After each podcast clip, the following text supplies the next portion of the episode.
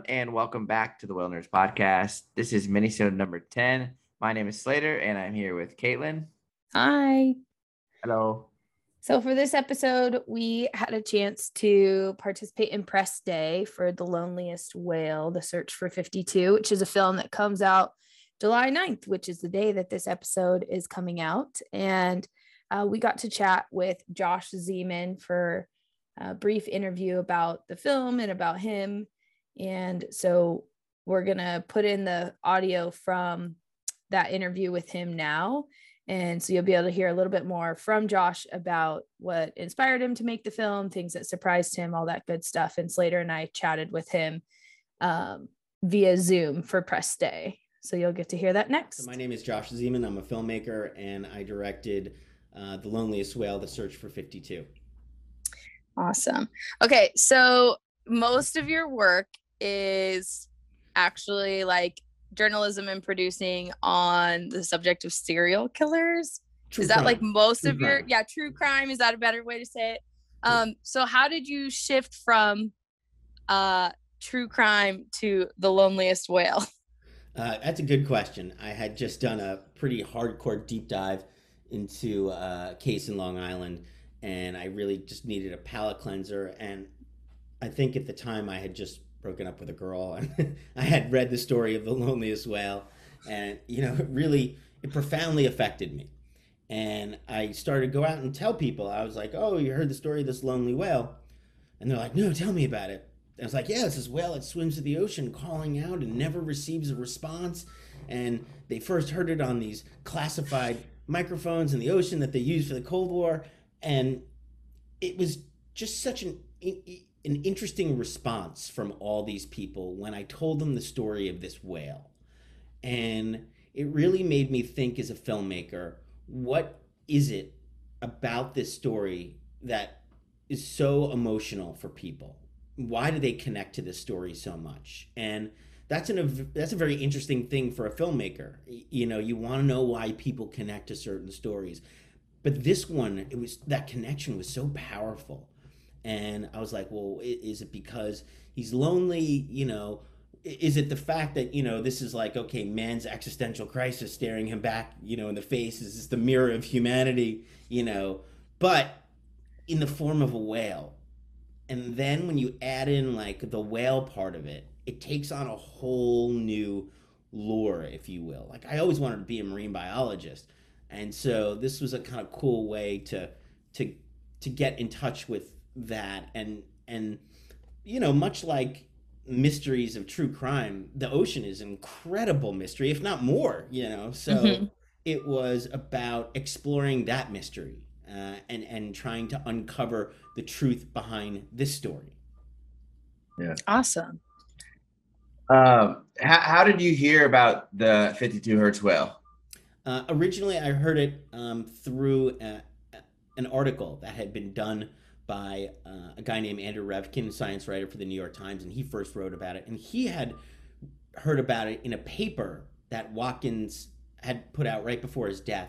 And it was just so interesting because it was a very like academic paper, but at the end of the paper, there's like two lines where suddenly somebody really waxes poetic about this lonely whale, and and it jumped out for him. He's like, you know, like the scientist was like, "Oh, what would it be like for a whale that swims to the ocean calling out?" You know, and it was just yeah. so weird to be in this academic paper, and and so he picked up the story, the story kind of like, and then it just like caught fire, like it became this meme that went around the world, and that was so interesting to me how that how that happened.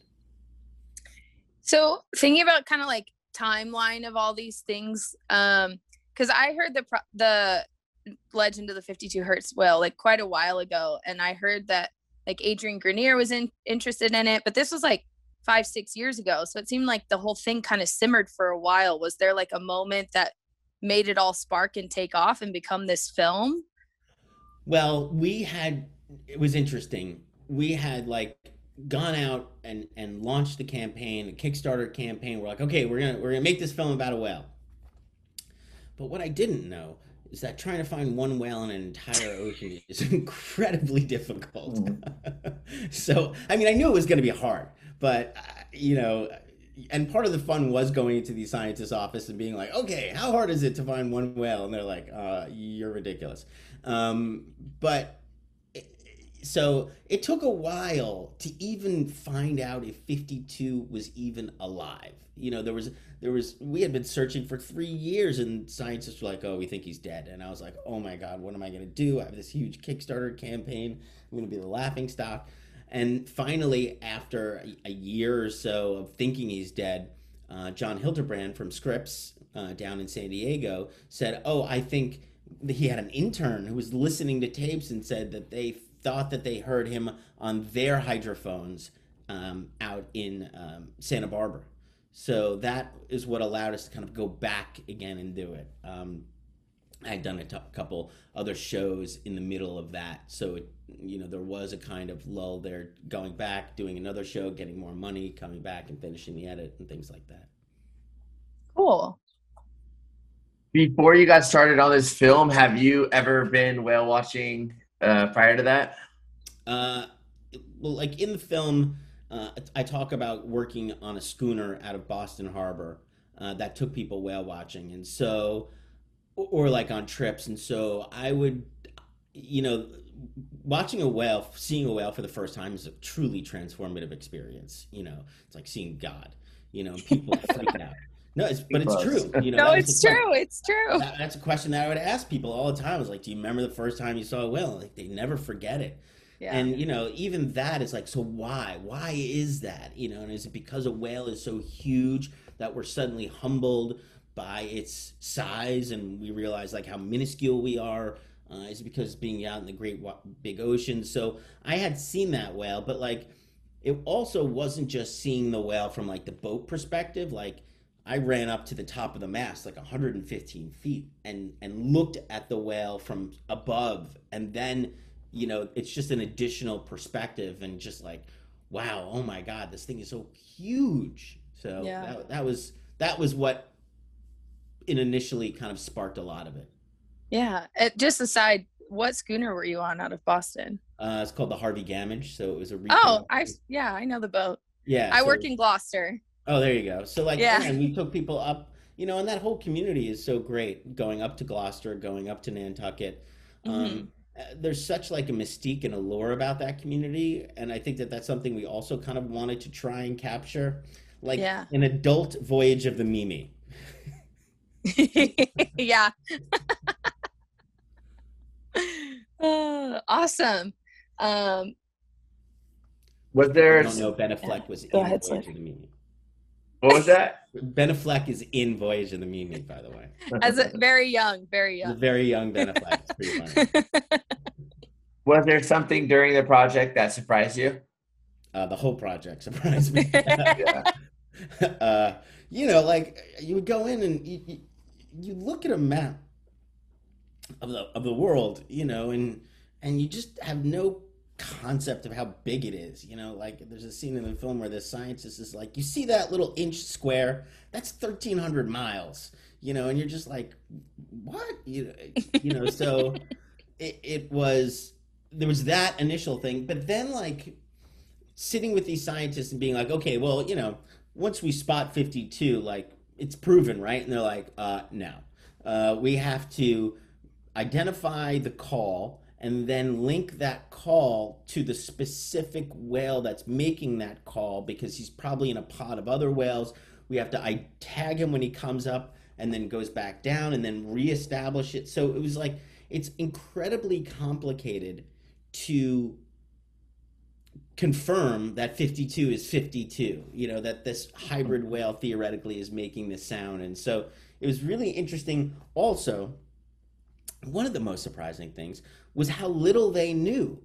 Like they would be like, "Well, we don't know," and I was like, "How can you not know that? Like you've been studying whales for sixty years," and they're like, uh, "No, we don't know that." It's like they're like, it is incredibly hard to get information about an animal that is out hundreds of miles in the ocean, traveling 25 miles an hour. You can't stop it. We've never had one in captivity that allows us to understand how its behaviors are in the wild. So I was like, oh, I guess that that is interesting. Like I had no idea how little we knew because on the surface, our relationships with whales, even humpbacks, are so strong, you know. Mm-hmm. But in fact, it's not, not at all.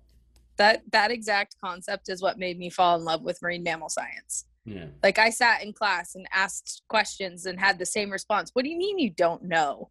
And they're like, once you get in the field, you'll see what we're talking about, but we literally don't know. And it's so but it's hard. also it's also kind of like um proving that 52 exists is kind of like proving a crime in a court of law. Like you have to have just this huge burden of proof. Totally. so. the, the amount of evidence, you know, it has to be like an incredible amount of evidence, including DNA evidence, you know, mm-hmm. it's, it's, like, geez. Yeah. So I guess maybe they're not so far off. You're two. That's what um, I'm Your two interests here. maybe we need uh, detectives and scientists to collaborate. totally. Well, yeah we're all about you know interdisciplinary collaboration but we never really thought about involving the justice system but maybe we'll have to rethink that well you know there are killer whales they're all, they are. They sure are. Thank you. Um, well we really enjoyed the film and we're so excited to be able to talk to you a little bit about it um, and share it with our listeners. And um, yeah, I don't know if you want to share any parting thoughts on what you think about 52 without spoiling the ending um, and then we'll wrap it up from there. Yeah, you know, one of the interesting big themes I think that people kind of don't understand is the impact of song, uh, mm-hmm. songs of the humpback whale. Uh, yep. Delving into that history was so cool to see how mm-hmm. in the 1970s, "Songs of the Humpback Whale" was like this number one album that people went out to like yeah. records to go see. How they would go in and like drop acid to and listen to like "Sounds of the Humpback Whale" on headphones. But what was so interesting is that like that you know, our relationship to animals and whales is all based upon us, unfortunately, right? Right. We're very self centered uh, species. And so it was only when we heard these creatures sing, we were like, oh my God, what could be so angelic? You know, it's beautiful. And only then did we turn around and realize, like, wait a second, we're killing these animals? And it's like, yes. And so that the, the killing of these animals launches Greenpeace and the Save the Whales movement. I mean, and blows your mind considering what like we're protesting today that there's like tens of thousands of people in front of the Capitol building with like a giant floating whale protesting, you know, killing whales. And so it's like, okay, that's cool. And that leads to Greenpeace and the Save the Whale movement, which then leads to the green movement of today that we're now using to fight climate change.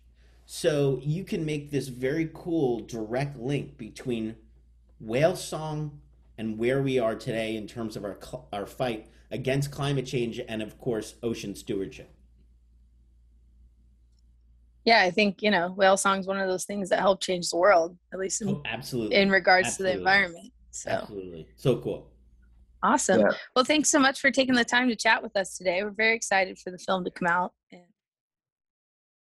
So that was our interview with Josh Zeman and uh, The Loneliest Whale, The Search for 52 is in theaters today, July 9th. It will be on digital on July 16th. We'll have more information on where you can uh, watch the film. We'll probably just put it on our social media.